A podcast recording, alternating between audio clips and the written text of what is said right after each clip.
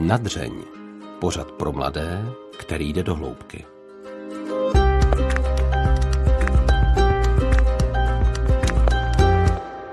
Kdysi jsem slyšel větu, že herectví je jedna z profesí nejhůře skloubitelných s rodinou. V následujícím rozhovoru jsem měl možnost bavit se s lidmi, kteří spolu v herecko-hudebním manželství žijí již přes 20 let. Josefa Poláška můžete mimo televizní obrazovky výdat také na divadelních prknech. Jeho žena Míša je varhanice a spolu se třemi dětmi a několika slepicemi žijí v Praze. V rozhovoru jsme kromě manželství mluvili také o víře nebo o přijetí nemoci jedné z ratolestí. A ještě jeden postřeh. Když jsem šel na vrátnici pražského studia Poláškovi vyzvednout, drželi se za ruce a tiskli se k sobě. A ten pocit, že se bavím s lidmi do sebe i po více než 20 letech manželství, stále a možná ještě více zamilovanými, mi vydržel až do samotného rozloučení s nimi. Příjemný poslech přeje od mikrofonu Jaroslav Tomáš. V pořadu na dřeň vítám Pepu a Míšu Poláškovi. Hezké odpoledne. Dobrý den. Dobrý den. Já tady eh, na začátek si dovolím tak netradičně započít tento rozhovor a to krátkou ukázkou. Dozněla jedna z červetových sonát. Následuje Jean-Marie Leclerc. Poslechněme si jeho sonátu číslo dvě, sonátu eh, B, B, B, D, B, dur, eh, ve větách adagio, allegro ma non troppo, largo a allegro. Míšo, poznala si svého manžela? Slyšela jsi to někdy? Slyšela. Slyšela. On se to pouštěl hodně asi i na Silvestrech, že jo? Vzpomínáš si, Pepo, z jaké doby to je? A co to je? Eh, Pamatuju si, z které to je doby, bude to asi tak víc jak 20 let, není když pravda. No, je to z proglasu a samozřejmě ohlašoval jsem klasiku a já to úplně přesně vidím, tu chvíli, kdy jsem to nemohl přečíst, anebo mohl přečíst, ale nemohl jsem se vymáčknout, to už nevím. A úplně jsem cítil, jak mě od spodu, od krku až po kořínky vlasu pojelo horko, že kdyby mě někdo viděl, tak jsem byl úplně červený. A teď jsem věděl, že svítí červená a jde to do luftu a já jsem si nemohl pom- pomoct tehda, jo. A vlastně mě to napadá, že i tohle je, uh, tohle je struktura vtipu, že jo. Uh, vtipu toho nechtěného, že jo. No. Možná tě eh, všichni z posluchačů, nebo převážná většina posluchačů, zná právě jako komika, jako člověka, který ty vtipy dělá tak různě. Máš nějakou teorii toho vtipu?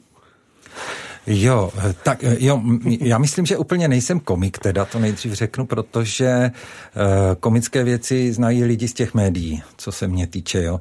Ale potom na divadle vlastně uh, tam hraju i tragičtější věci, jo. No a ta struktura toho vtipu, ta je taková, jako spočívá v tom, si myslím teda, když ten vtip přijde z druhé strany, nečekaně, jo. Ono nebude vtipný to, že ty půjdeš třeba do kostela, jo, středem a budeš mít tady kus soplu na, na, na límci. Ale vtipný je to, že to nevíš. Takže takhle asi. Míšo, jak se žije s takovým člověkem? Promiň, Míšo, to, to hodně lidí se nás ptá. To musí být sranda u vás doma s tím panem Poláškem, no, že jo? Vy se nasmějete. Nasmějete. To, to, a to se teprve smějeme, když to někdo se takhle zeptá. A my máme tu možnost to právě teďka slyšet. Jo, tak já teda vlastně můžu říct, že to můžu potvrdit, že se s panem Poláškem nasměju. Jo, tak my jsme vlastně, já myslím, že ten Pepík, jak to má v sobě, tak on vlastně to nejde oddělit, že jo, takže prostě máme rádi, když je to odlehčené, když, když se můžeme smát a, a tím, že ty naše děcka v tom tak vyrůstají, tak uh, myslím si, že oni ten humor mají taky hezký a myslím, že ten chlapský humor je ještě takový lepší než ten ženský, že ti chlapi mají takový ten takový ten cit pro to a ti kluci naši jsou na to takový dobří. Jo. Vlastně jako s, prožíváme to s humorem, že jo, ale ne proto, že já jsem herec, ale to... protože jsme tak nastavení, si myslím. Jo, no. jako u Polášku tam vždycky, když se sejdou všichni sourozenci a s tatínkem, tak to jsou takové i drsné humory a fory, jo, to prostě to tak, to je takové přirozené. Míšo, ty jsi eh, vystudovaná varhanice. Mm-hmm. A Bebo, ty jsi herec vystudovaný. Mm-hmm. Dalo vás dohromady to umění nějakým způsobem? No, my jsme vlastně e, obě katedry hudební i divadelní trošku propojili naší svatbou, že jo, na jamu. A mm-hmm. co ty, e, Michalko? Jo, tak e, jestli se ptáš, jestli nás to spojilo, tak vlastně jo, protože ty jsi byl na absolváku, absolventském koncertu naší společné kamarádky, ani jsme se my dva uh-huh, znali, tak tam uh-huh. jsme se uviděli poprvé. A pak nás spojila Kroměříž, to je takové město studentů, že jo. Takže eh, tam my jsme se nejdřív kamarádili, my jsme byli spoustu let kamarádi jenom. A vždycky jsme se hrozně rádi viděli a každý jsme měli přesto svůj, svůj život, jo, svoje světy a teprve až to Brno, až ta jamu nás dala dohromady. Pepik byl o ročník výš, i když věkem si o 6 let starší jak já, ale tam jsme se vlastně potkávali, jo. Ale e, musím říct, že třeba ten herecký a ten hudební svět jsou jiné. Jo, je to, je to prostě poznat na tom, ale, ale zase myslím, že nás to o hodně víc spojuje, že máme o to víc společných věcí, které rádi sdílíme. Jak si přijala to Pepovo povolání herecké? Měla si eh, nejistotu trošku předtím, než jste šli do toho vztahu a pak do manželství? Jaké to bude, jak to bude vypadat, přece jen to herectví?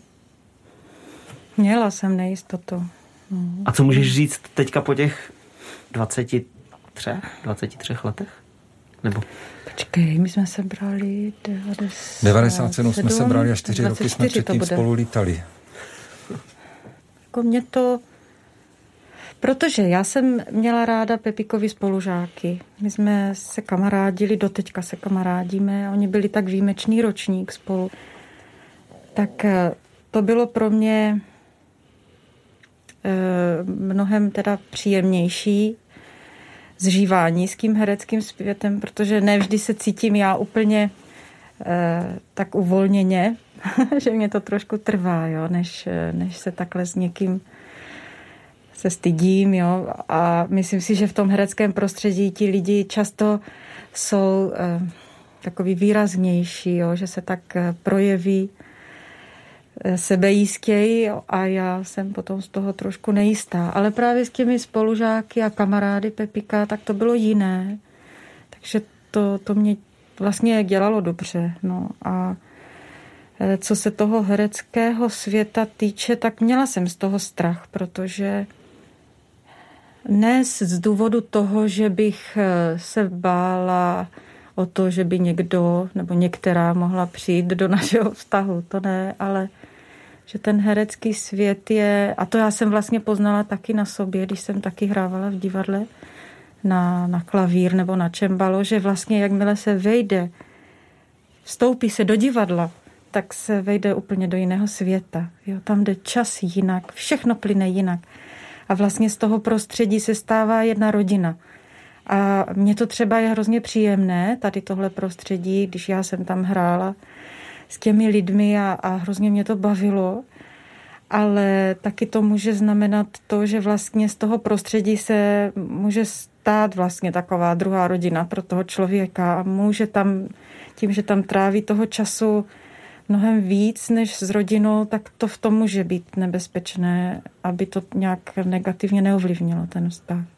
Tak toho jsem se bála, protože Pepík je společenský, že jo, má rád lidi a, a společnost a znám to, že po představení taky nejde hned i domů, že jo, člověk je rozjetý a prostě jsou rozšířené a vnímá se celým tělem ten život a ten svět kolem a a tak prostě to tak bývalo kolikrát, že jsem já byla s dětma doma a Pepik v divadle a to tak prostě je, no. Myslím, že, že to tak mají všechny, jako, ale zase na druhou stranu myslím si, že tím, že já jsem vlastně eh, taky z toho světa, který je v tom umění, tak eh, že já to umím pochopit víc nebo víc, více vcítit jo, do toho světa. Jak to, jak to vnímáš, Pepo, ty z té stránky toho manžela? Když seš v tom divadle a možná si uvědomuješ nějakou tu zodpovědnost za tu rodinu v těch určitých okamžicích. Mm-hmm. Tak to vůbec nejsem připravený na tuto otázku, ale budu tak nahlas přemýšlet. Jo? Jako asi se to i s časem mění. Bylo to jinak a je to teď jinak. Já jsem byl v jiných divadlech, byl jsem v divadle, že jo, tam to opravdu byla rodina, bylo to angažmá v divadle herecké, to tě taky jakoby svazuje s tím divadlem, takže vlastně tam pořád seš většinou nikde nehostuješ, skoro v každé druhé hře zkoušíš, takže si tam vlastně dopoledne a večer hraješ denně, jo. Teď je taková situace, že jsem na volné noze a taky je to tak, že eh, to divadlo pro mě, ty prkna nejsou tím světem. Jo, dneska pro mě mám to rád, je to zaměstnání, které jsem si přál, zaměstnání, které dělám a které dělal jsem rád a dělám ho rád. Ale eh, ty prkna, co znamenají svět, to je pro mě ten dům, kde my, my bydlíme a eh, teď jsem prostě připoutaný nějak k té rodině no a k dětem. Já jsem kdysi slyšel, že herectví je jedno z odvětví profesí, které lze nejhůře skloubit s rodinou. Hmm. Co si o tom myslíte? No, tak Míša udělala. Mm. Byla jsem rychlá, že? a, tak řekni. No tak když to vezmu já z mé stránky, tak vlastně ten herecký život je všechno jenom nepravidelnost, jo? Nebo nějaký řád. Mm. To znamená, že má to ta pozitiva, že Pepík měl volno někdy, kdy si to druzí nemohli dovolit a my jsme vlastně mohli velice operativně zareagovat a vlastně si to volno užít. Negativa. No tím, jak Pepík vlastně v podstatě každý večer byl pryč, takže já jsem byla na to sama v podstatě. Na děti, na to uspávání, koupání a pro mě eh, bylo vždycky spíš vzácnější, když Pepa ten večer je doma. Jo. A kolikrát se mi stalo, že když jsem třeba byla někde s kamarádama, nebo jsme se někde sešli bez Pepy, protože Pepik byl někde na zájezdě v sobotu a oni měli takový ten klasický sobotní den. Jsou spolu, jdou po obědě ven na procházku, to já jsem vůbec neznala. Jo. Někdy mě potom bylo smutno, ale na druhou stranu já taky nejsem ten člověk, co by měl rád extra pravidelnost. Já jsem hodně operativní, takže mě to zase i vyhovovalo, jo, ta, ta volnost. Ale to, že často ty večery doma nebyl, tak to jako chybělo to kolikrát. No. Našli jste si na to nějaký recept? No, oni se hodně změnili podmínky, že jo. Takže ten recept se tak sám narodil. Uh, my jsme se vlastně přestěhovali z Brna do Prahy, že jo, hmm. jednu dobu, kvůli tomu, protože já jsem dostal nabídku eh, do divadla na Zábradlí, eh, tak to, to byla jedna taková změna a druhá změna byla ta, že jsem pak eh, odešel na volnou nohu. Hmm. Takže tam se změnily ty podmínky. Hmm. Že jo? Hmm. Tím, že jsem na volné noze, tak si můžu si to trošku víc řídit, jo. Takže e, nemusím už to tolik e, hrát a nemusím být tolik večerů e, mimo domov, protože nejsem závislý na angažmá, že jo. Na no, Fermanu, že? Na Fermanu, no. Hmm. Postanovuješ si někdy mantinely, tohle nevezmu už, protože by to bylo moc a neměl bych ten čas na tu rodinu. No, řídím se dvěma věcma, jako svým svědomím, jo, a potom taky, pokud to jde, tak pok- abych se za to nemusel stydět, no, že za, za něco bych se třeba styděl a bylo by mi to blbý v tom účinkovat a když nemusím, tak, tak to je ta výhoda té volné nohy kolikrát, no. Já se vrátím ještě k tomu stěhování do Prahy, mm-hmm. protože to musela být taky velice zajímavá situace, kdy jste museli jít najednou do nějaké nejistoty. Hmm. Jak jste to prožívali? Tak eh, byli jsme už hodně zakořenění v tom Brně, že jo. A teďka se všechno muselo přerušit. My jsme měli kamarády kolem svatého Augustína hodně, i v ostatně i v proglase, že jo, jsme měli kamarády, děti měli kamarády ve školách, ve školkách, doktory, jo. A takže toto všechno jsme museli opustit. Na druhou stranu to byla nabídka, která se neodmítá a e, my jsme si dali čas na to odpovězení. A tak jsme to tak všechno probírali a skutečně jsme teda se rozhodli, že půjdeme jo, do té, e, do, do, na to zábradlí, do té Prahy. Akorát teda to řekni ty, že jo, my jsme se stěhovali, dostali jsme, sehnali jsme ubytování asi 30 kilometrů před Prahou v Choceradech, eh, tak tam jsme se přestěhovali eh, na začátku prázdnin, že jo, vše bylo zalito sluncem a teplem. Aha. Mhm.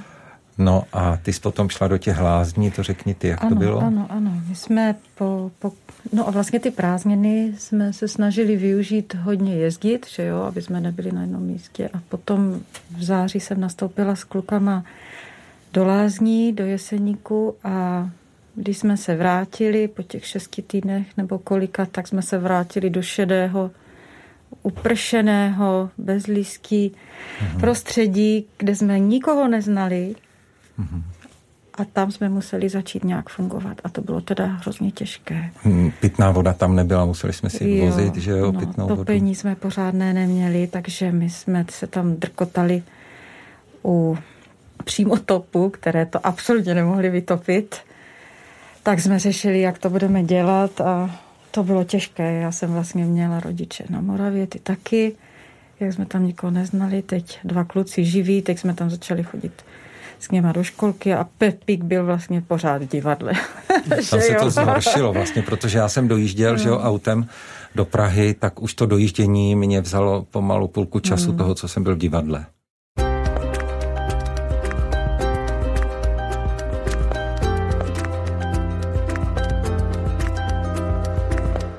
Já jsem narazil na takovou krásnou zprávu, že jste, když jste měli 20 let manželství, že jste uspořádali tu svatbu znovu.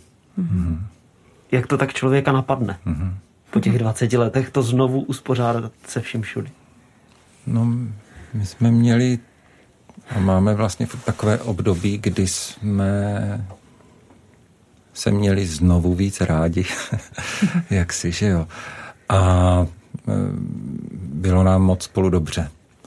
A já mám velkou rodinu docela, Míša taky a scházíme se většinou jenom na pohřbech, tak jsme si řekli, pojďme teda udělat nějaký důvod. Pojďme, to vlastně vzniklo uh, úplně nevinně, že jo, tak 20 roků svatby, tak pojďme, uh, zavoláme bráchovi segře, druhé segře, tvojemu bráchovi, jo. Tak jsme řekli, no a pozvem si k tomu muzikanty. A můžeme teda pozvat teda i tu tetu a toho strýce a ty babičky a děd. Víš co, nebudeme to dělat u nás na zahradě, uděláme to nahoře v té hospodě a zavoláme Martinovi Holíkovi, který nás vlastně před těmi 20 lety oddával a uděláme si takovou resvatbu. Tak se to na, na, začalo vrstvit jako sněhová kole a svědky si zavoláme no. jo, a všechno.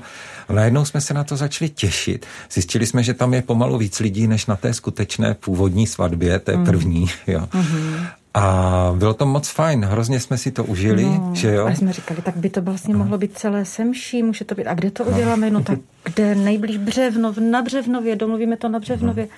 A kde potom uděláme teda ty muzikanty a tak nám...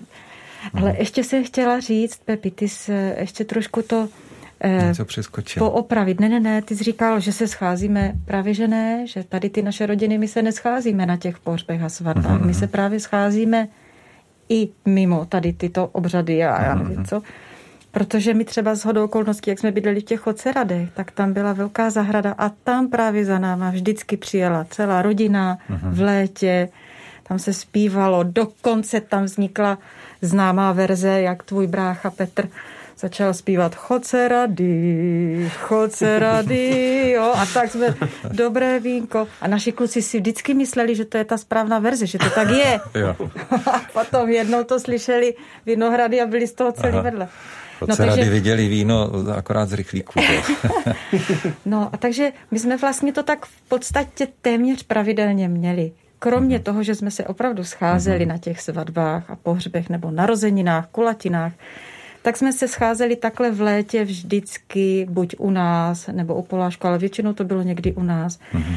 A právě ten rok, kdy jsme měli těch 20, tak jsme si říkali, tak zase bychom se mohli sejít teda u nás a pak, a co kdybychom to udělali někdy kolem té svatby a tam už to vlastně navazuješ mm-hmm. ty. Že to bylo vlastně mm-hmm.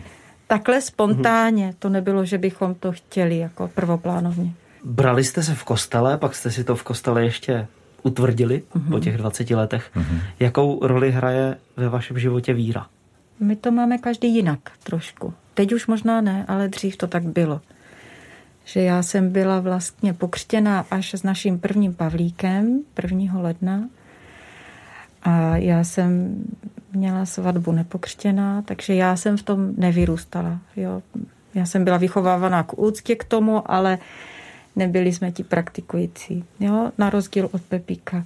Takže tam se střetly dva světy a právě to bylo moc hezké na Pepovi, že Pepa je ten typ, co, co by nikdy nikoho do ničeho nenutil, jo. Takže mě do toho vůbec nenutil, ani mě netlačil. On to měl vždycky tak jako sám a viděla jsem, že on si tak čte.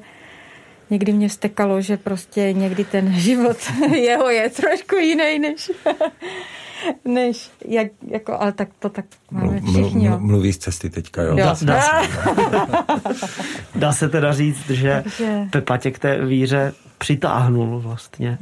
Mm-hmm.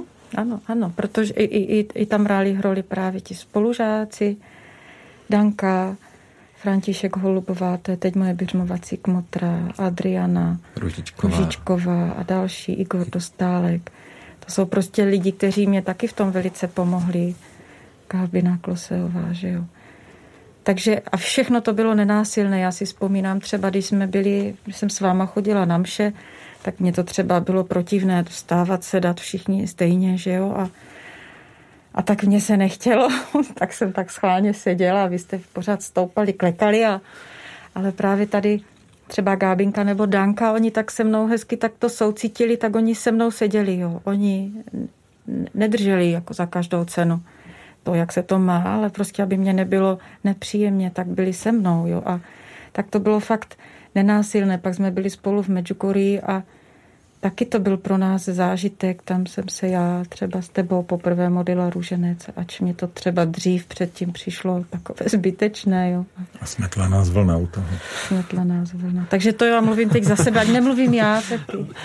Pepo, No, dobrý. eh, jak, jak jsi to vnímal ty z toho tvého pohledu? Necítil jsi někdy, že tu Míšu do něčeho možná nutíš, že s tebou jde třeba do toho kostela? No tak eh, teď říkala, že se jí líbilo, že jsem jí do ničeho nenutil. No tak eh, já nevím, jestli to tak bylo vždycky, ale eh, je pravda, že já jsem v tom vyrůstal, jo. A v čem jsem vyrůstal? Já jsem vyrůstal v tom teda, že jestli nepůjdeme na tu mši včas, takže celá ta mše je neplatná, jo. A to byla taková ta litera božího zákona. Ale to srdce toho, tu, tu lásku, to měla Míša, jo. A my jsme to tak e, smíchali, tu moji bigotnost a to Míšino srdce jsme tak nějak dali dohromady a z toho je teď to, to co je asi teďka. Pomáhá vám ta víra ve společném životě? Ano, ano, my se myslím takhle navzájem hodně podporujeme, že jo, Pepi? Mm-hmm. Pomáhá to ve vztazích, jo. Myslím si, to je jedno z toho, že to jsou vztahy k Bohu, vztahy k lidem. E, vlastně ta víra není, e, není lék, jo. To není antibiotikum nebo prášek. To je, e, je to taky ten tvůj postoj. Protože nikde není napsané, že budeš šťastný, jo každému umřou rodiče nebo stane se neštěstí v rodině. To, to se prostě nemusí vyhnout všem, jo. Tak na to není víra lék, ale jde o ten postoj. My jsme s Míšou pozorovali, jsme se dívali na jedny videa anglické, angličani to natočili a byli tam angličtí důchodci uh, 100 years, jakože byli 100, 100 letí. Paní tam mluvila, že měla tři děti, všechny jí zemřeli, jo, nějakou nešťastnou náhodou, druhé na, třetí na nemoc, jo. A ona říkala, jak je šťastná, jak prostě jde do toho obchodu, že tam má ty kamarádky, že si spolu povídají. Jo, takže je to o tom, o tom postoji, jak to má člověk uh, uspořádané no, v hlavě. Někdo možná vnímá tu víru jako soubor nějakých pravidel, která by se měly dodržovat. Hmm. V té naší církvi katolické to tak možná někdy může působit. Hmm. Jak to vnímáte vy? Spíš jako ten soubor těch pravidel, anebo jako nějaká doporučení, která mohou dopomáhat k jakési jednodušší cestě tím životem? No, no to tak působí zrádně, jednodušší cesta, že to už tak vypadá, jak jsou eh, reklamní Jako slogany, kdybychom měli jo, recept ale, na šťastný život, že jo? Ale to, co říkáš, to je hrozně zajímavé. Já si myslím, že já vnitřně s tím hodně bojuju, jo. Protože já bych to tak nechtěla. Ale mám pocit, nebo to je možná taková moje povaha, že nebo já jsem tak prostě kolikrát jako poslechla, jako hodná, dřív holčička třeba, že bylo potřeba poslechnout, jo.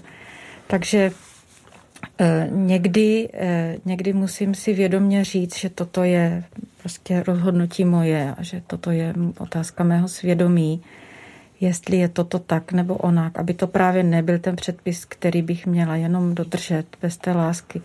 A na druhou stranu eh, z té mé přirozenosti mě to nedělá dobře právě žít jenom podle těch předpisů. Jo? A já to teda tak cítím, že trochu to v té katolické církvi tak prostě mám, jo, že se ty pravidla kolikrát pozdvihávají nad, nad tu lásku nebo nad to milosrdenství. Je to někdy takové jako právě nemilosrdné. No.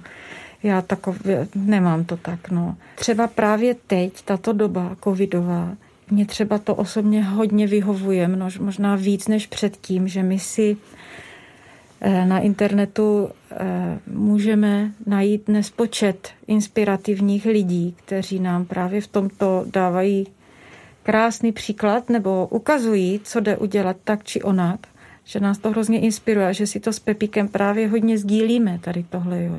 My třeba se teď díváme v každou neděli pravidelně na Salesiány, Žabovřeské, nám to hrozně moc vyhovuje a, a tohle by třeba před tím covidem jsme neprožili, jo.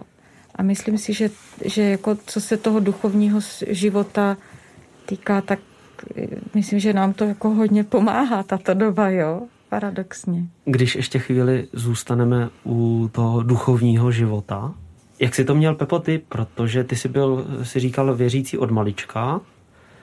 Mhm. Prošel si nějakou konverzí během toho života ve víře, že se to někdy tak stane, že se člověk musí přeci jen rozhodnout sám za sebe. Uh-huh. Byla nějaká taková krizová situace, kdy si třeba chtěl utéct od té víry a musel si si znovu najít? Uh-huh. My jsme se ptali na to tak... stejné tety mojí, 90 leté. Uh-huh. A taky si nevzpomněla, jo. Ale vyprávěla, že když se seznámila se svým eh, mužem a chodila s ním, tak on vlastně nebyl katolík, on byl český bratr a e, připadalo jí, že se možná dělá lepším před ní, než jaký ve skutečnosti je. A pak, když si ho vzala, tak velkou její podporou k víře a takovou konverzí, jak ona sama říkala, tak bylo to, že on vlastně takový zůstal celý život. Jo? Že byl vlastně úplně úžasný, jo, že byl výborný. A to je zrovna rodina, která, to jsou takový novodobí obové, jim, jim dvěma zrovna e, dcera e, se zabila při autonehodě, jeho bratr přišel o tři ze čtyř dětí, jeho manželka e, uklouzla na ledu a spadla pod vlak. Je úplně, opravdu job, jo. A to je úžasné s těmato lidma se setkat, protože tady ta moje teta říkala, manžel mi říkal, Jožinku, že jeden z nás umře a který umře dřív, tož ten. A ten druhý nebude po něm smutit, bude veselý, protože my musíme ukázat našu víru. A statečnost. A statečnost, jo. Nebudeme ku, kuňkat. No, no a teďka potkáš takového člověka, který vlastně nekuňká, že jo, který je úžasný hmm. a úplně tě to posunuje. Jo? Tak to jsou takové malé konverze. Právě ta teta ovdověla, vlastně ten její manžel, který to říkal, tak zemřel dřív při autonehodě a ona při té nehodě byla v bezvědomí v umělém spánku hrozně dlouho a přežila to. A teď, když ji potkáš, tak ona je jedna velká radost a vděčnost. Jo? Ona se tak raduje ze všeho. Uh-huh. Ona je tak ráda a vděčná za všechno. Za to, my jsme minulý týden byla u nás poprvé, co, co jsme tady v Praze a my jsme si z toho odnesli takovou, takové, ona fakt nám tam vnesla takové požehnání. My jsme spolu pekli kačenu, dělali jsme knedlíky, ona 90 let a taky to všechno šlo od ruky, jo. Mm-hmm. Ona se tak ze všeho radovala, a ještě z toho teď žije. Teď je navíc zkroucená po té autonehodě, kde ten její manžel odešel, kde zůstal, jo, a ona to přežila tak eh, je úžasná, výborná. No.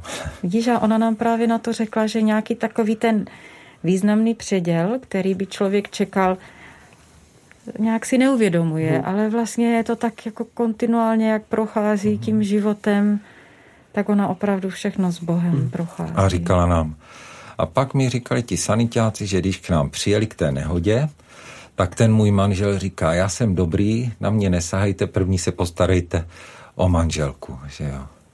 No a za dvě hodiny nebo za hodinku zemřel, že jo, zasnul.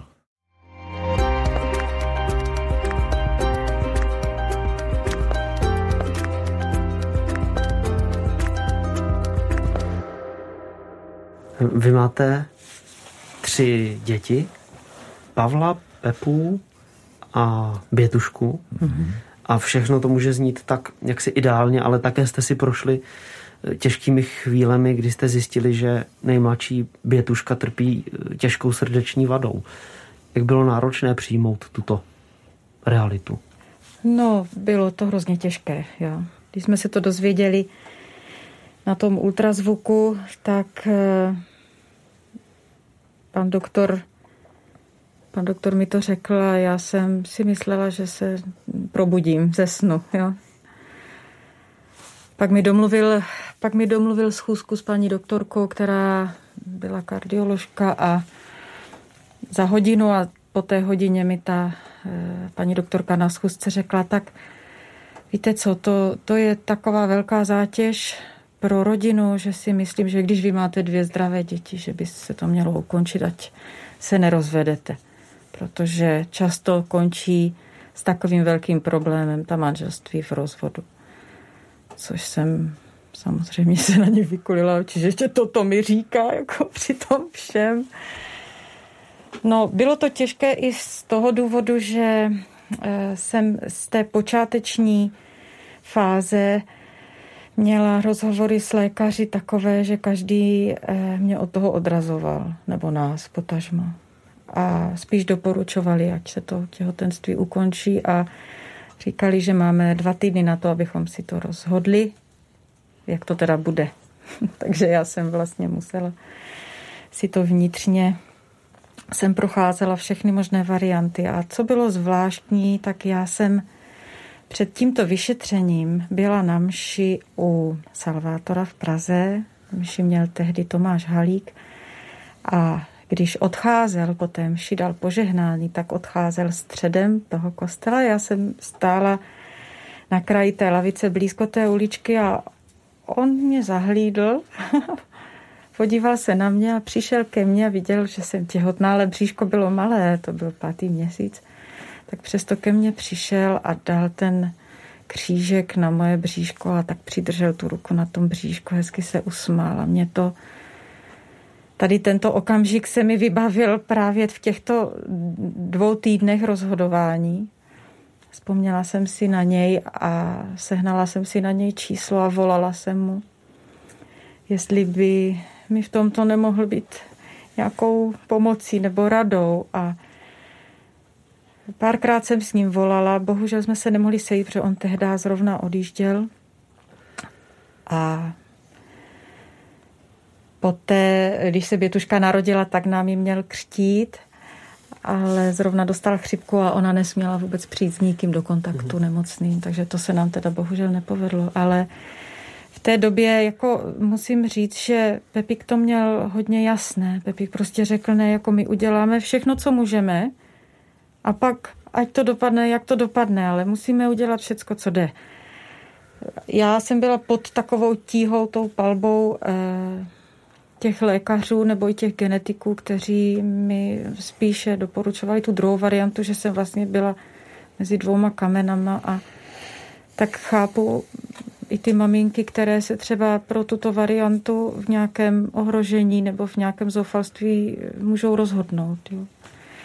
No nicméně, když to zkrátím, tak eh, musím říct, že i když třeba zvlášť v těch dobách těch operací to bylo moc těžké, tak vlastně jsme se my s Pepikem eh, svěřovali do modliteb našich kamarádů, protože my jsme na to moc síly neměli se modlit. A vím, že ti naši kamarádi, kteří se za nás modlili, tak o to jsme se opřeli a to nám strašně moc pomohlo a v tom mám takovou jistotu. Změnilo se něco, ať už v tom osobním životě, asi určitě, ale změnilo se něco i v tom profesním třeba, že člověk odsunul teď tu profesi trošku bokem? No u mě vlastně moc ne, protože ono to opravdu všechno stálo a padalo na míše. Jo? Když byly ty operace a reoperace, tak eh, babetka naše, Alžbětka, ji říkáme babetka, nemůže ani minutu být sama, nebo v tu dobu nemohla být vůbec sama, takže eh, díky i našemu zdravotnictví mohl u ní někdo být. Jo? A všechno tam byla vlastně třeba celý ten měsíc byla Míša v nemocnici s ní, jo. Takže já, když jsem měl volno, tak jsem skočil na skuter, přijel jsem do Motola a Míša se skočila na skutra a jela si na čtyři hodiny odpočinout, jo. zrelaxovat. Je třeba jenom se domů vyspat, jo, protože i v noci třeba vstávala a tak. Takže hodně to stálo a padalo na ní a to, tady je i to, o čem mluví Míša, že neměla sílu se už ani modlit, že jo? A to cítila, že ty modlitby těch kamarádů a rodiny eh, nás nesou. Dá se s takovou věcí vůbec nějak dlouhodobě vyrovnat, nebo je to spíše o, o každodenním přijímání té okolnosti? Eh, my se snažíme, aby to bylo úplně všechno, jak to jde nejnormálnější. jo, protože Bětuška je úplně úžasná, mhm. veselá a to, jako kdyby jsme mi na to měli takto myslet, tak by nás to ničilo. To vůbec mhm. ne. Mm-mm. A hodně mám pocit, že teďka dost držíme spolu, že jo, jak jsou mhm. kluci v tom věku, ve kterém jsou. A oni nám hodně pomáhají, kluci, no. Dá se říct, že se ta vaše rodina potom semkla tedy po této události? Asi do určité míry, asi ano. Jo, to, to asi jo. Myslím, že ano. Akorát eh, teď mě tak napadlo, jak, jak jak nás tak poslouchám, že aby to nevypadalo, že to bylo, že, že to je takové ideální. Jo. Já si právě naopak myslím, že zrovna v té době my jsme měli poměrně velké problémy v tom našem manželství v tu dobu. Jo. A taky to prostě chtělo nějaký čas a delší čas, než se to začalo nějak vylepšovat, ale já si myslím, že tam tam hrály e, roli různé souvislosti, jo. tam toho bylo víc. Ale je pravda, že kluci měli takovou, takovou dobu, kdy eh, se spíš jako v rámci takového toho dospívání, tak neměli potřebu, abychom se nějak zbližovali, jo, to, to je prostě klasika, že jo, že se zavřou do pokojičku a chtějí mít svůj svět, jo, ale co je třeba fajn, tak eh, oni jsou tím, že my to nějak neprožíváme, že by to bylo něco výjimečného, tak kluci moc nešetří, oni se s ní baví úplně normálně, naopak jí drtí tím svým přístupem a humorem a, a je, to, je to jako v tomto dobrý. Nevidím to nějak jako významně, že by to byla pro nás nějaká eh, významná změna, velká změna v tom v té naší rodině. Přirozeně se někdy člověk v, té, v tom období nemoci začíná zaobírat otázkou věčného života, otázkou toho, co, co nás jaksi tajemně přesahuje. Bavili jste se někdy o tom v rodině, o, o tom, že tady třeba někdo z nás nemusí za nějakou dobu být a jak to, jak to přijímat. Myslíš s dětma? No. S Bětuškou jsme se o tom nebavili. To se trošku toho bojím, teda já osobně zatím. Já myslím, že ještě se to musí nějak tak pomalu. Ona je hodně citlivá a bere věci velice doslova, jo. A takže jako ne, že bychom ji předtím nějak chránili, to ne, ale nejsou to Jo, ale co můžu vlastně, jsem si vzpomněla, že my máme teďka čerstvě od března slepičky. Pepa dostal k svátku slépky, tři slépky od mojí kmotry Martinky. A protože jsme si říkali, když už ta práce kolem toho je, tak jsme si ještě přikoupili další čtyři, aby jsme měli hezkou sedmičku našich slečen. Jo. A Pětuška celá nadšená je chodí poklízet nebo večer zavírat a a jednou se stalo, přišla ale se strašným řevem, ale opravdu to byla tma. My jsme ji obdivovali, že ona chodí v tu tmu, tam jenom s baterkou. A vrátila se vytřeštěné oči, že tam jedna slepička leží na Natažená. zádech, jo, a ani se nehne. Jo. Setkala prostě, se se smrtí setkala se, tvář. Začíněn slepice. no ale co bylo právě na to dobré, když se takhle zeptal, že naši kluci, teda protože oni jsou tak jako velcí, tak eh, říkají, tak my to uděláme tak, že my teďka naložíme do koleček a my půjdeme někde pohřbít tam do lesa. Takže kluci vzali kolečka, odvezli ji, vykopali jí hrob, dali tam té slepici naší, nevím, jak se ona jmenovala, nějaká... Nevím, měli je pojmenované. Pojmenované. Tak e, Potom druhý den tam tu bětušku zavedli, aby viděli, že vlastně se důstojně rozloučilo s tím zvířetem, že ona je má strašně ráda, že jo. A tak jsme právě ti kluci, mně se líbilo, že oni sami říkali, že se jim líbilo, že ona vlastně přes takového tvorečka se s kým to začala takhle blízko setkávat s tou otázkou smrti, protože my máme pejska, který je teďka nemocný, máme venku kočku, že jo, a to já teď hmm. nechci srovnávat lidi a zvířata, ale pro ní ona jak je citlivá, tak si myslím, že jít na to přes tu slepičku bylo to nejlepší, co mohlo být. Jo. No a, přes, a s klukama je to tak, že vlastně moje maminka, když umírala, já jsem si to eh, domlouval už eh, v divadle na Zábradlí, že asi budu potřebovat volno v tu chvíli a, a pak už to tak nějak přišlo, tak jsme, jak to bylo, já jsem tam byl s Pavlíkem, já jsem mm-hmm. tam jel s Pavlíkem, maminka moje měla to štěstí, že neumřela v nemocnici, ale doma.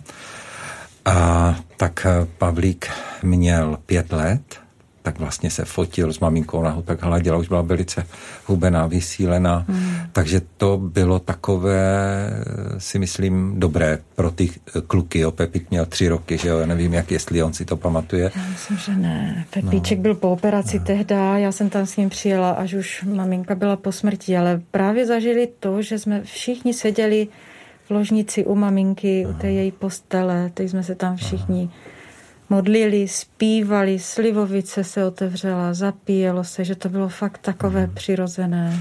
No a e, myslím si, že je to pro mnohé takové nepochopitelné, jo? kdyby se podíval na ty fotky, že v pozadí leží e, někdo právě zesnulý a tam je asi 20 lidí. Já to vždycky říkám, že já jsem měl strach, že že se ten strop propadne. Jo. To byl jako zázrak. Volali jsme na mobily všem našim známým a skoro všichni řekli, no já zrovna jedu kolem Zlína, jo, nebo já jsem teďka ve Vsetíně. Takže během půl hodiny, dvou hodin eh, se všechno sešlo u té mojí právě zesnulé maminky, jo. A putovala tam ta slivovice a my jsme vlastně seděli na, té, na tom koberci a modlili jsme a zpívali jsme a vlastně to bylo takové i ač paradoxně to vyzní i veselé. Jo. Francouzský spisovatel a biskup Louis Emile Bugo si napsal Rodina, domácnost a děti nabízejí On napsal muži, dá se to vztáhnout i, i na muži a ženě ráj, kde můžou denně vidět Boha s anděli při jejich díle.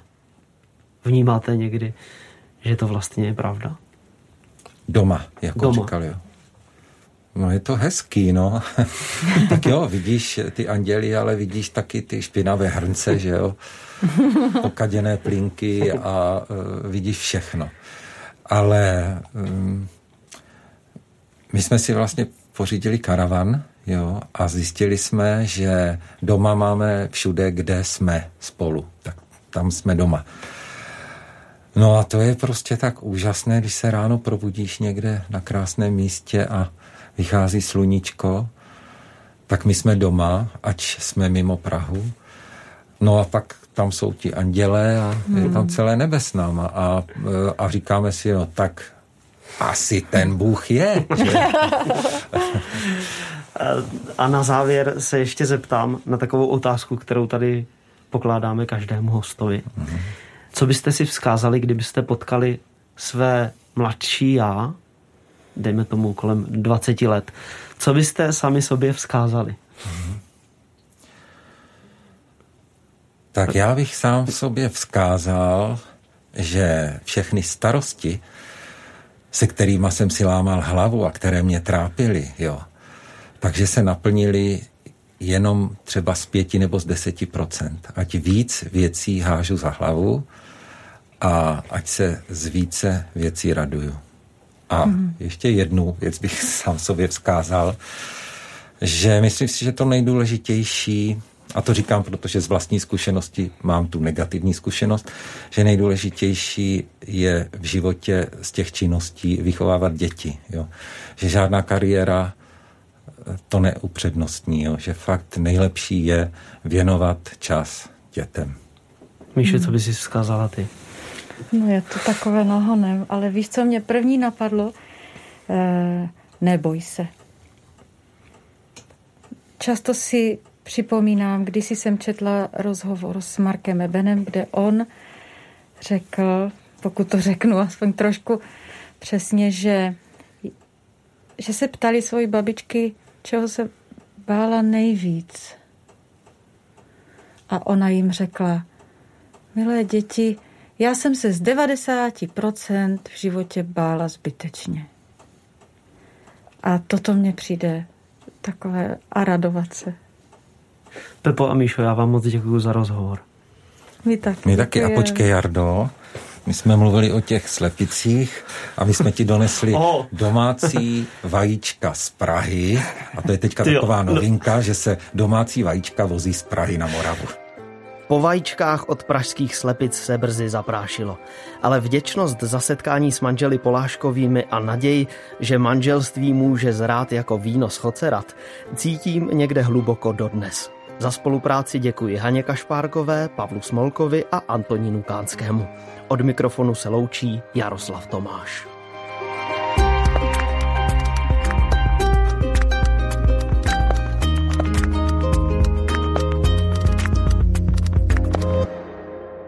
Podcast na dřeň vzniká na Radiu Proglas, které žije z darů posluchačů. Pokud nás chcete podpořit, budeme rádi.